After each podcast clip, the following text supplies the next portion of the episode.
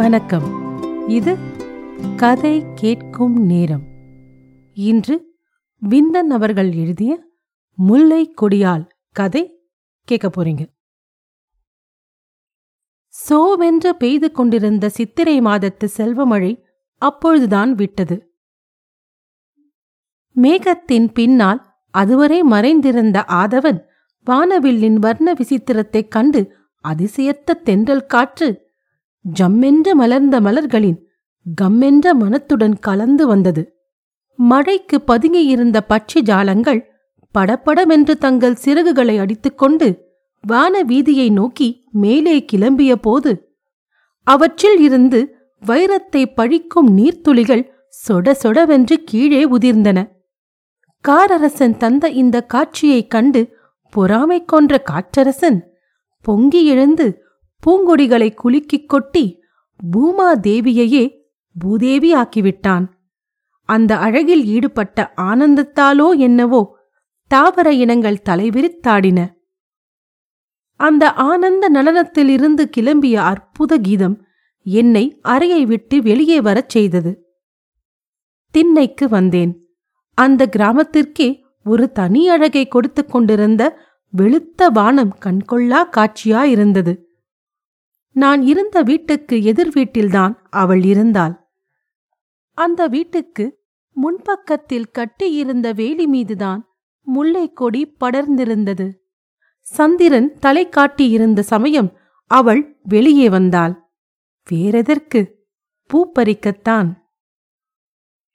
என்னைப் போல் முல்லைக் கொடிக்கும் அவளுடன் ஓடியாடி விளையாட வேண்டுமென்று வெகு நாட்களாக ஆசை போலிருக்கிறது. அதற்கேற்றாற்போல் அவளுக்கு எட்டாத உயரத்தில் இருந்த ஒரு கொடியில் முல்லை மலர்கள் அரும்பியிருந்தன. மந்த மாருதத்தில் மெல்ல அசைந்தாடிக் கொண்டிருந்த அந்த முல்லைக் கொடி தன்னை நெருங்கி வரும்போது அவள் துள்ளி குதித்து அதை எட்டிப் பிடிக்க முயன்றாள். அவளை சிரிக்க வைத்து அழகு பார்ப்பதை விட அழவைத்து அழகு பார்ப்பதில்தான் அந்த கொடிக்கு ஆனந்தம் அதிகம் போலிருக்கிறது. இல்லாவிட்டால் அது ஏன் அவளை அப்படி ஏமாற்றிவிட்டு அத்தனை உயரத்தில் போக வேண்டும்? அவளும் அதை விடவில்லை அதுவும் அவளை விடவில்லை. இந்த வேடிக்கையை பார்த்துதானோ என்னவோ அவளுடைய கை வளையல்கள் கலகலவென்று நகைத்தன. அதென்னமோ இந்த ஆண்களுக்கு பெண்களைக் கண்டாலே ஒரு விதமான பச்சாதாபம் உண்டாகிவிடுகிறது. அதற்கு நான் மட்டும் விதிவிலக்கா என்ன? எனக்கும் அவள் மீது பச்சாதாபம் உண்டாகத்தான் செய்தது. திண்ணையை விட்டு எழுந்து சென்றேன். அந்த கொடியை பிடித்து இழுத்து அதிலிருந்த முல்லை மொட்டுக்களை எல்லாம் பறித்து அவளிடம் கொடுத்துவிட்டு திரும்பி வந்தேன். அப்பொழுது அவள் என்னை பார்த்த பார்வை நன்றியுடன் பார்த்ததா இல்லை. அதென்னமோ மாதிரி இருந்தது. அவள் ஏன் என்னை அவ்வாறு பார்த்தாள்? கோடை விடுமுறை மணிக்கொரு தரம் வராவிட்டாலும் மாதத்திற்கு ஒரு தரமாவது வரக்கூடாதா? அதுதான் இல்லை. வழக்கம் போல் அது வருடத்திற்கு ஒரு முறைதான் வந்தது. நானும் வழக்கம் போல் என் தங்கையின் கிராமத்திற்கு சென்றேன். சொல்ல மறந்துவிட்டேனே அந்த முல்லை கொடியாலும் அக்கிராமத்தில்தான் இருந்தாள். நான் போன சமயம் என் தங்கை வீட்டில் இல்லை. கதவு மூடியிருந்தது. சுற்றும் முற்றும் பார்த்து திரு திருவென்று முடித்துக் கொண்டிருந்தேன். அவள் வந்தாள். யார்? என் தங்கையல்ல அன்று பார்த்த அதே முல்லைக் கொடியால்தான் யார் முதலில் பேசுவது? சிறிது நேரம் இருவரும் மௌனமாயிருந்தோம். இப்படியே எவ்வளவு நேரம் சும்மா இருக்க முடியும்? நான் தான் இவர்கள் எங்கே? என்று முதலில் அவளை விசாரித்தேன்.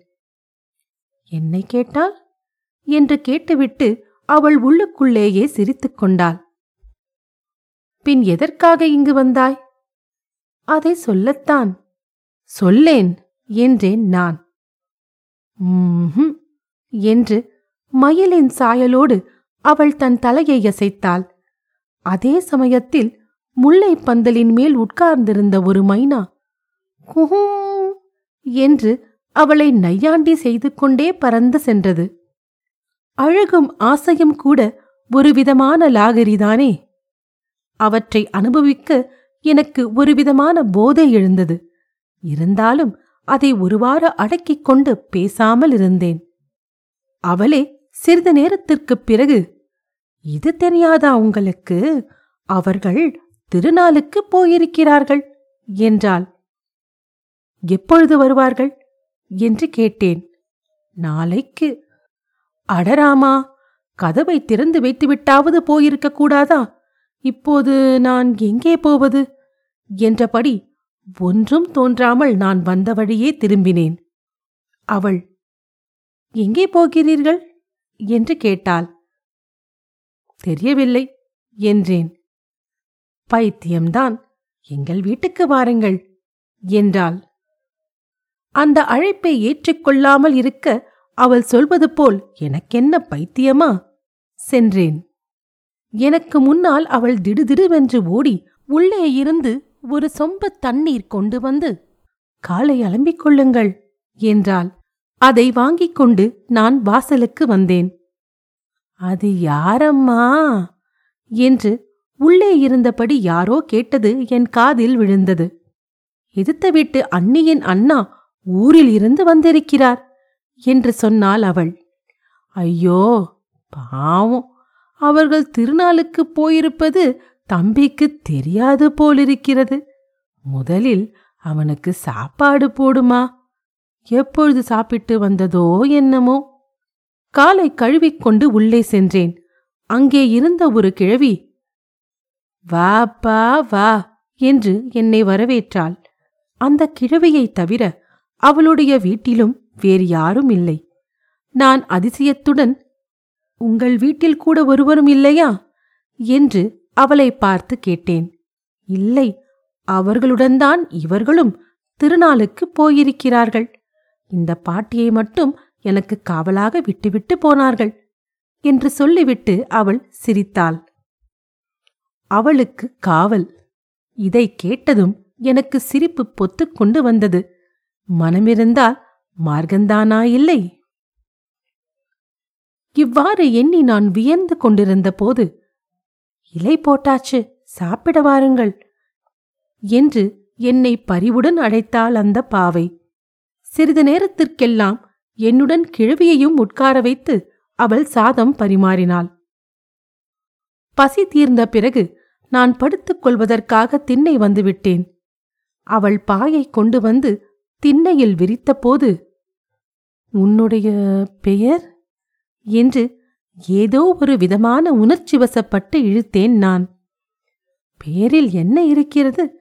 பேசாமல் படுத்துக்கொள்ளுங்கள் என்று சொல்லிவிட்டு அவள் உள்ளே சென்றாள். மூன்றாவது சந்திப்புக்கு முன்னூற்று அறுபத்தைந்து நாட்கள் காத்து கிடந்த பிறகு அந்த முல்லை கொடியாளின் கிராமத்திற்குப் போவதற்காக ரெயிலில் ஏறி உட்கார்ந்தேன். குகு என்று கூறி ரெயில் தான் கிளம்பப் போவதை அறிவித்தபோது முல்லைமாக் முல்லைமாக் என்று ஒரு பூக்காரன் கூவிக்கொண்டே வந்தான். இந்த முல்லையில் ஒரு படி மொட்டை வாங்கிக் கொண்டு போய் அவள் தலையில் கொட்டி அபிஷேகம் செய்தால் என்ன? என்று நினைத்தேன். உடனே அவனை கூப்பிட்டு ஒரு படி மொட்டையும் வாங்கி வைத்துக் கொண்டேன்.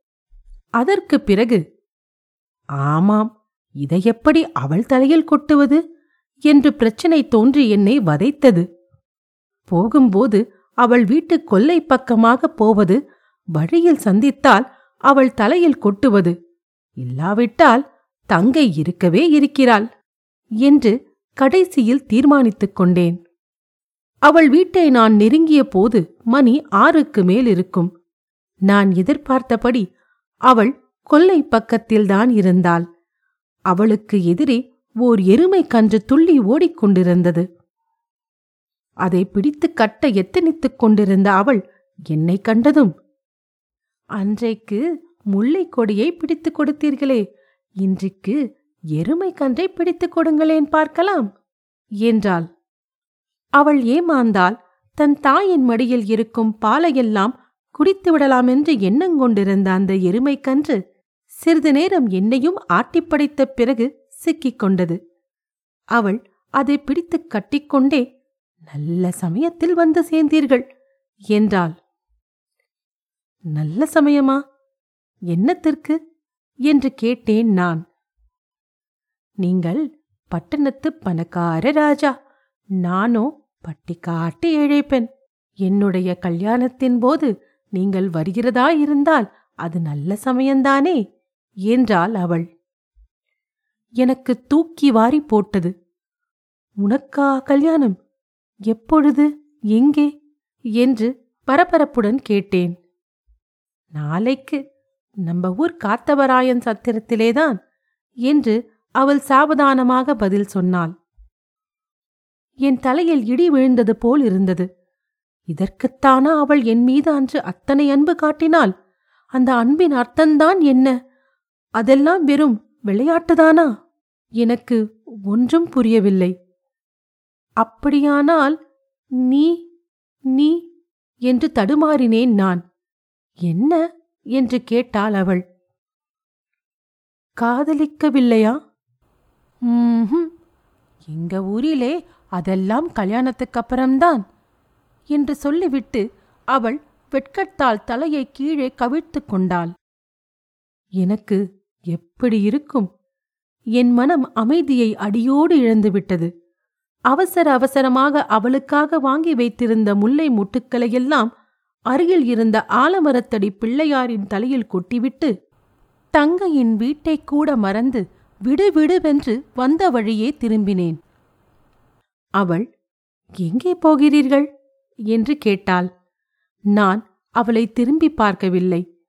பட்டணத்தைப் பற்றியும் பட்டணத்து பயல்களைப் பற்றியும் கொஞ்சங்கூட தெரியாத அந்த பட்டிக்காட்டு பெண்ணை நான் ஏன் திரும்பி பார்க்க வேண்டும்?